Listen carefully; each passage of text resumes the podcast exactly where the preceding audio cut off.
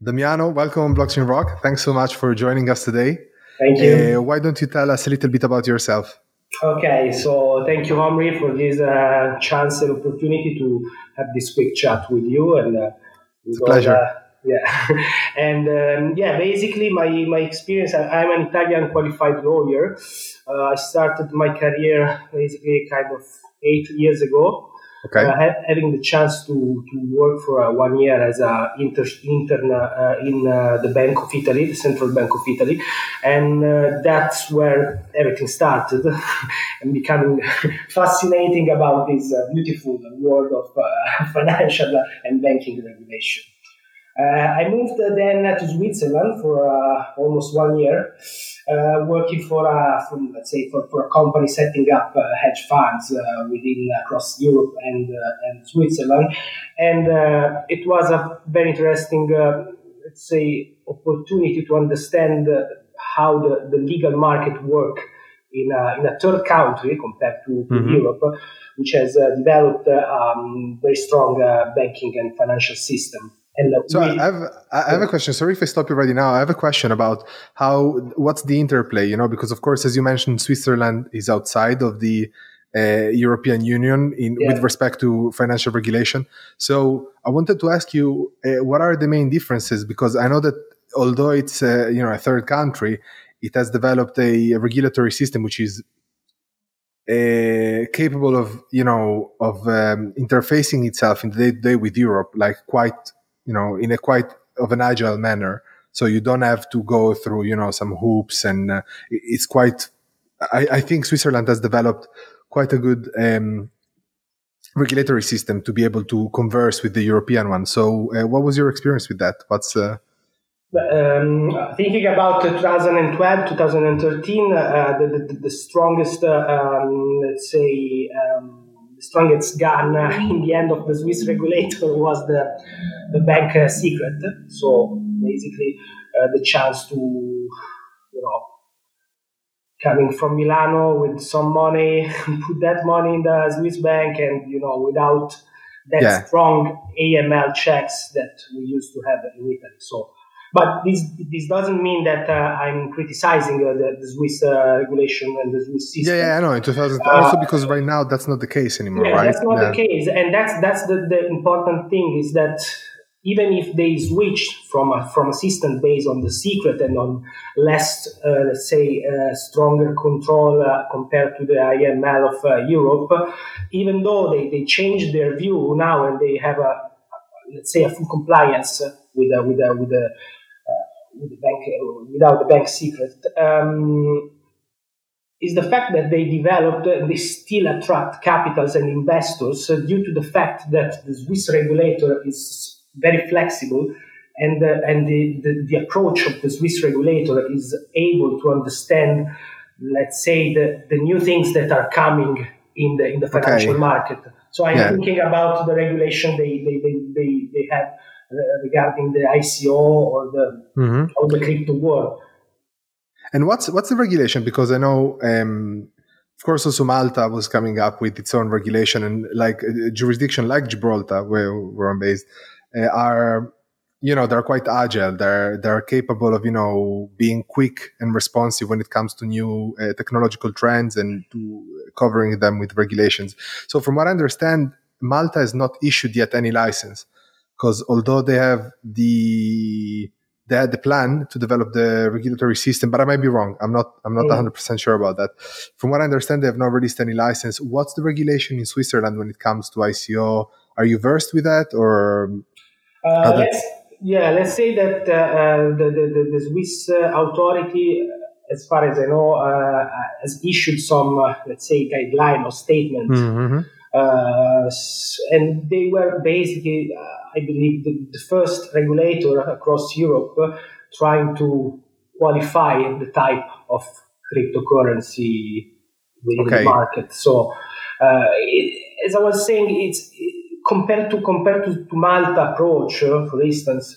Uh, I believe that the, the, Swiss approach is more, let's say, mm, based on the soft regulation rather than uh, enacting laws as, as, as Malta did. So yeah, it's basically two different approach, a stronger one, the Maltese one, let's say, uh, and let's say the soft one, which is not based on on proper yeah. say, rules, but more on the uh, on the advice and statement of the of the Swiss regulator, the FINMA.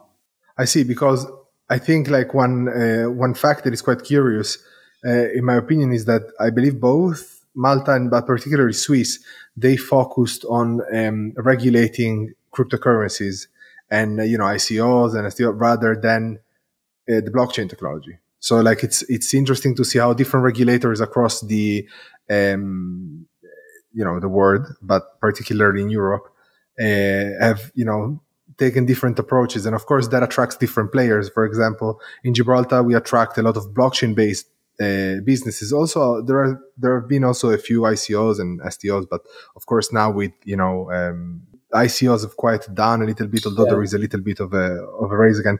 But um, what's interesting is that on the other end, if you look at Switzerland, for example, they attracted someone like Lib- Project Libra, you know, all of mm. all of those which fo- revolve more around the token itself rather than necessarily on, on the blockchain system. Um, I see. And then from Switzerland, where what did you do? Where did you move?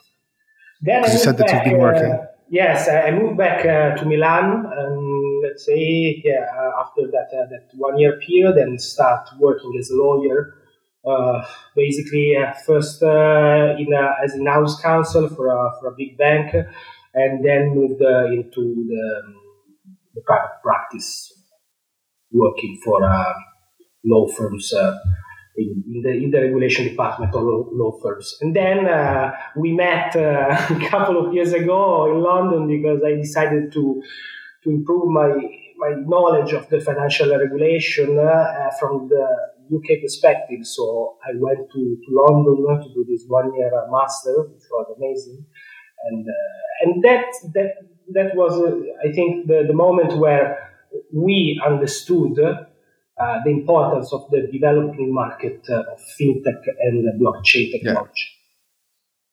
Yeah. Even though I used to wrote sometimes some some articles even before mm-hmm. 2016, but you know, like at that time we didn't we couldn't we couldn't believe how much the hype would have you know grown. Yeah, because I know that afterwards, once you um, once we waved goodbye and you went back to Italy, uh, you became very involved in the development of fintech within, um, I mean, in Italy. Uh, I know that you co-authored the first book on cryptocurrencies um, in Italy, and uh, you've also received an award from uh, the Italian Parliament for yeah. your involvement and contribution to this industry. Uh, so let's talk about Italy. You, you, don't hear that often about the um, Italian involvement within fintech, but I know there have been uh, you know that Italy has been quite receptive. Um, although it has not yet implemented, I believe, any specific, uh, you know, and dedicated regulation. I think there are some guidelines, no, of some sort, or at least a take from uh, Consob. Well, what's yeah. the situation? Can you can you expand okay. on that? Okay. Uh, what we can say is basically um, we have a regulation of. Uh, mm-hmm. um, I mean, we have the a regulation that provides the definition of what is a virtual uh, virtual currency. Uh, we have a regulation for the crypto exchange, for the crypto trading platform. Yeah. And we have a regulation also for the wallet service providers. But it is not a complete regulation because it's only focused on the prevention of uh, anti-money laundering. So okay. basically, what, what Italy did on, on this side, uh, they, they, we were, I believe, the, the, the first country within Europe starting regulating uh, the crypto the cryptocurrency uh, from from the AML perspective, hmm. uh, implementing the, the fifth uh, anti-money laundering uh, directive. but on the other hand, we don't actually have a regulation that clearly provides guidance on the qualification of, let's say, security token. Uh, yeah, yeah, yeah, on the token. different categories. Yeah, so the, the Italian Regulation Authority, which is Consob, uh, have issued a couple of months ago um, basically a consultation paper mm-hmm. uh, whereby they want to start to provide a, let's say, a soft guidance uh, uh, issued by their regulation. Yeah. Uh, mm, and the interesting thing about this, uh, this consultation paper is that they are trying to um, identify a special, a special, uh, special class of uh, crypto, crypto activities, they call crypto activities, um, which will benefit from a special regime, special regulatory regime compared to the other financial product under MIFID regulation. So, so on one side, yeah, the approach was yeah. Okay. Even security. Sorry, sorry to interrupt you. Uh, just to just to understand this point. So basically, even security, what now would be deemed as a security token offering, would be instead classed as a crypto activity and benefit from this framework, or it would continue um, to, you know, uh, be subject to MIFID and only ICO would be subject to this special um, crypto activity regime? No, um, in Consob approach, uh, and this is the, ras- the rationale behind this idea, yeah. they want to clearly identify what can be classified as a crypto activity. Okay. okay. In order to avoid the risk that that specific crypto activity would be qualified as uh, securities pursuant to MIFID. So okay. the, the, direction of the regulator is to create, a, let's say, a special regime mm-hmm. in order to um, to avoid the possible sanction or or stronger requisite. requisite yeah, yeah, yeah, yeah. Stronger requisite for for for, for uh, investment firms that wants to, to set up and trade. Uh, with the cryptocurrency. And I yeah, and that's a big problem, I think. Like, because uh, nowadays, with all of this, first of all, with the degree of compliance that exists in every industry, uh, you know, like if you are a startup that want to begin operating in the space, you know, if you are classified as a as a financial instrument under MiFID, that brings the cost like the costs are even higher, and it's it's I guess it's really really tough to innovate in a space where you know just to buy in you need to have more than 100k just for the legal side. So um, no, yeah. I definitely understand. It could be. It could be. Go, yeah. on. And that's that's why, in my opinion, the market was. Uh, uh, was a bit, uh, let's say, um, smaller compared to other other other uh, crypto markets in Europe. Yeah. Because we didn't, we don't have, as far as to, as today, we don't have a, a, clear view of the regulator on the yeah, yeah, yeah. of the product. So it's always a case by case analysis, which is very risky for the one who wants to invest in Italy because I can, I can imagine. And, and, and also the another um, interesting things about the Italian regulation is that uh, our consolidated financial act mm-hmm. provides a broader definition of financial instruments compared ah, to than MIFID compared to MIFID. So we don't have we don't have a close, let's say close. You don't have a closed uh, list. Closed list, but we have also the definition of financial uh, uh, financial products. We can be classified as other type of investment. So you can that's really broad. That that's really broad and that's really risky for the and how do you deal with it like from a legal perspective? As a, as a you know you're you're a lawyer you're an italian qualified lawyer working in uh, um, financial services. How how is the interplay between you and the regulator? Because my experience of course is limited to gibraltar at the moment.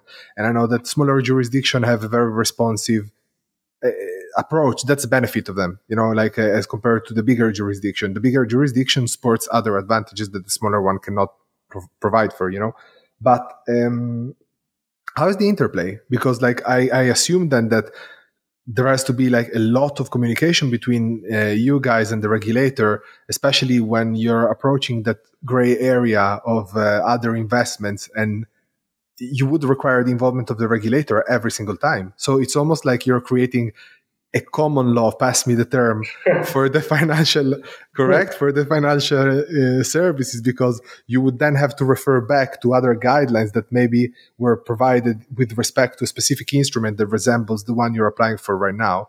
No, mm-hmm. is it some something similar yeah, to that? Yeah, it's something similar to that. Yeah, and the problem is that, I mean, in my experience, uh, it's always important uh, unless you are sure that that specific product are not classified as a financial instrument. I mean, yeah. If we have an utility token, for instance. Yeah, yeah, yeah. If it's clear. Payment, uh, uh, payment.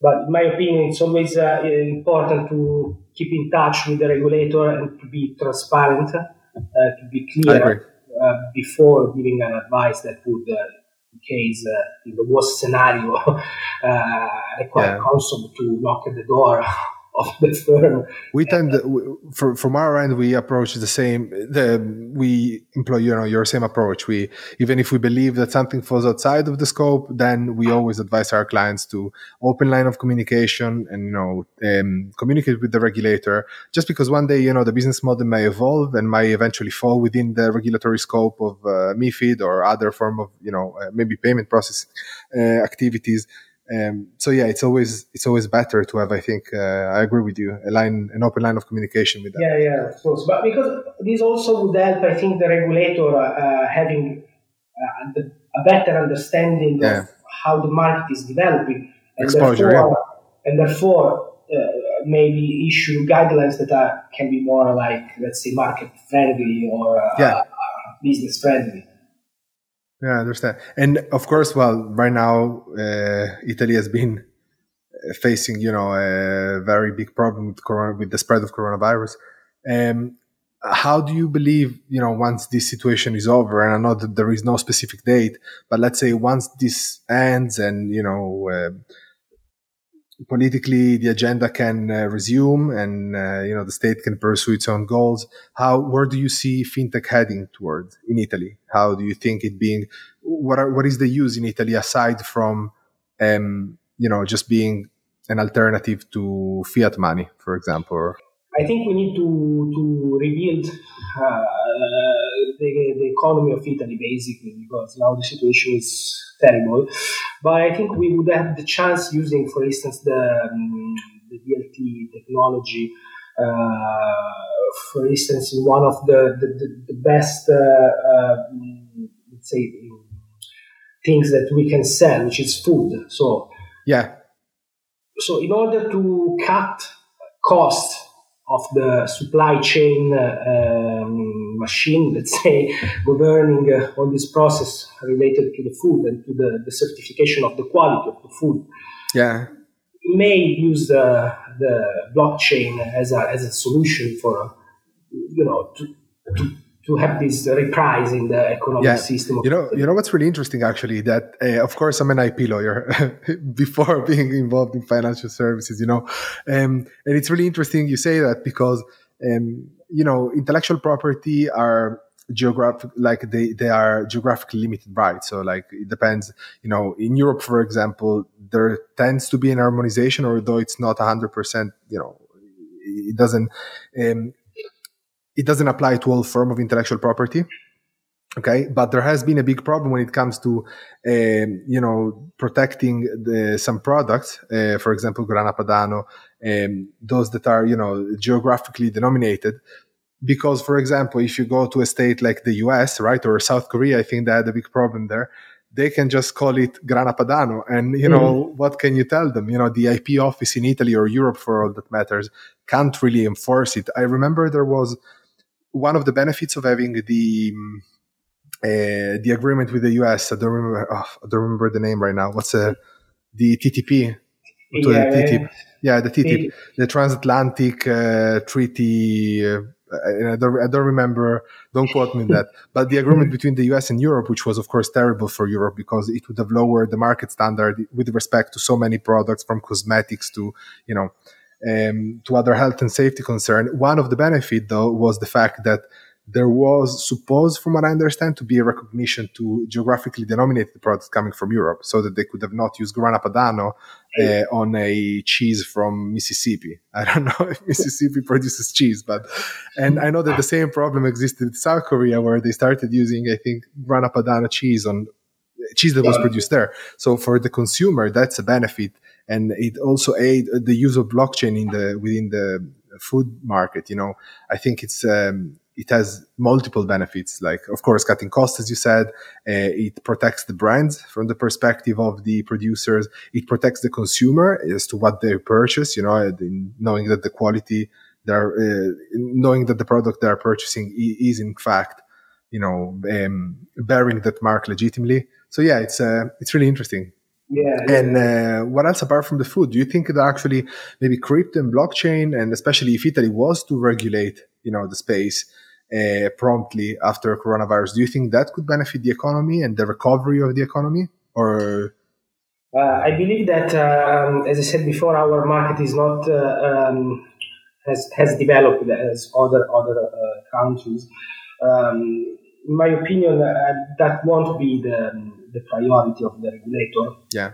Uh, since uh, there may be difficulties in relation to, let's say, banks or firm for maybe the chance that there are some from some of investment firm maybe they losing their business they would have to go into bankruptcy so i think that the eye of the regulator is more focused on yeah. protecting the traditional banking and financial system yeah. of italy also the and, market no i guess with the, the airlines and all of those other yeah the oil and gas system, the, yeah. oil, the, the, airlines, uh, which in Italy are partially, usually are partially owned by the state, correct? Uh, yes, that's correct. It's partially so, owned. Some state state have stakes in uh, one of the yeah. biggest uh, oil and gas companies. Because you know, that coming from the Second World War, Italy was very involved within its economies, and you know, when it comes to transport uh, resources, I know that most of it now has been privatized. However, like a big part still still remain in uh, in the hands, partially at least, of the government. Like for example, uh, SIAE, which is uh, you know the collecting society um, for um, authors' right, and uh, um, what what in the UK would be the, the PPL and uh, PRS, which now have merged. I know that, like in Italy, for example, by law, I believe they were until recently, if it doesn't apply still, the only one, and they were basically, uh, you know, empowered by act of act of uh, government.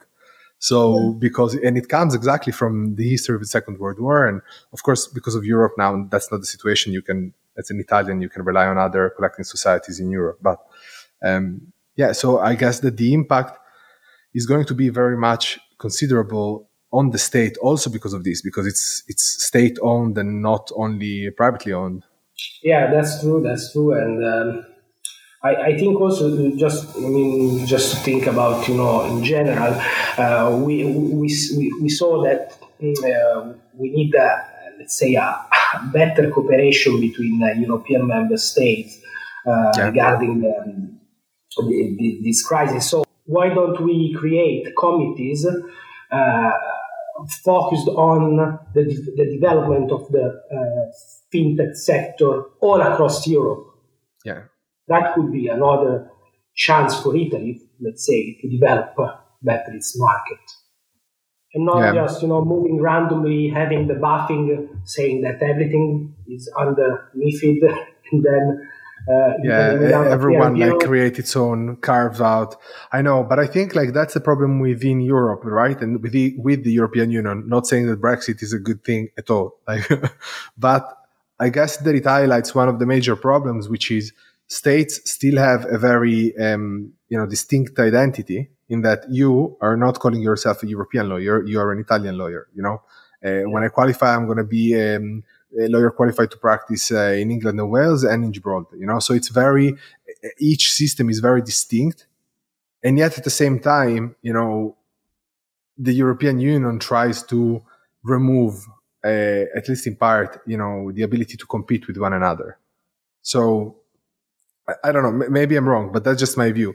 And, you know, I think that's, that's what happens. You have then an overarching regulation, which covers, you know, or directive or intervention at the European level, which covers the most important aspects. And then, you know, uh, states can compete with the carve outs or like with the discretion that they were provided with. So I see what you mean about the European committee. I'm not sure it would be beneficial from from a client perspective because I think that competition to an extent between states uh, is good for the client because every state wants to compete in becoming more attractive to the end user. Uh, yeah. yeah, but, but it, it, depends. It depends on how you do compete. You compete. Correct. Yeah, no, I understand. If you compete with a flat tax rate, uh, five uh, percent of your total turnover and then you have a taxation system in another country which yeah. forces you to pay 30%. That's not a fair competition, in my opinion. I agree. I agree with you. And that's the same, you know, if, uh, if we are talking about crypto or blockchain, if you're going to say nothing is financial product uh, under MIFID, yeah. then you can win easily. I mean, yeah, that, that's, yeah, of course. my opinion, that's not the, the, the, the aim of creating a, common regulation in Europe that will then will, will, will put on the same basis all the actors and let them compete, but with the same base. I Starting from maybe... the same level playing field. Yeah, yeah, no, I see what you mean. I, I don't know if uh, maybe ESMA has allowed for a little bit of that to happen, you know, with their guidelines also on like the um, contract for difference, like exchange and contract for difference guidelines and crypto as well. You know, then they stopped intervening, but then if you look, for example, at the um, FCA, they are following a very, very similar approach to what ESMA uh, has adopted. So I guess that maybe that's the way that semi-harmonized system could come about. But yeah, well, I guess we'll just have to wait and see. Yeah, wait uh, until uh, December uh, 2020. I know. Starting from January, I believe that uh, there, there will be a strong competition between the UK financial system and the European yeah. financial system we will see. You know, it's also I think I think of course coronavirus has a massive impact on that because I guess every state will require you know to focus its priority on rebuilding its market internally before like going and competing. So maybe that could be. I mean, not a positive because of course it's a terrible situation, but maybe that will change. Let's say the what was what was planned initially. Um, what about like uh, on a on a more positive note? What's next for you right now? What's um, what are you involved in? You know, I guess like everyone else, pretty much you're working from home. no, yes, I, am working from home, like everyone is doing it now. Yeah. I mean, uh, from one side, uh, it's also interesting, you know, to have the chance to work alone, to concentrate uh, more. Yeah, no, no, it gives the, you time to think. That's for sure. Yeah, that's for sure. And uh, I mean, for, for now, the activity is still ongoing. Uh, we're still providing the yeah. legal opinion and uh, as usual, mm-hmm. but uh, we have to see in the next months what will happen because uh, there are signals that the market is crashing a bit. yeah, especially no, to say the least, I can imagine. Mm. Yeah. And how is life in Italy right now? Tell us a little bit about that because it's. Uh... life is, you know, there's a sun, but you can't go out. So. how long have you been in quarantine right now, or self isolation? Sorry. Self isolation It's one month. One month. Have and you're in Milan right now. And so I'm in Milan, so I believe uh, the other two months maybe I will stay home. Are you enjoying the concerts from the window, or you can't hear them? No, I can't. No, you can't. Ah, you I, have, I, I, have my super stereo here. I can play the music at concert back in my in my kitchen. All right, Damiano, thank you so much for coming on Blockchain Rock. I'd say that we covered more or less everything right now. Uh, when this situation is over, hopefully we will be able to host you, you know, in person as uh, uh, was our plan uh, since a long time. Uh, I wish you the best for uh, for the time being. And thanks again for coming, on Blockchain Rock. Thank it's been you, a pleasure. Thanks. It's my pleasure. Bye. bye.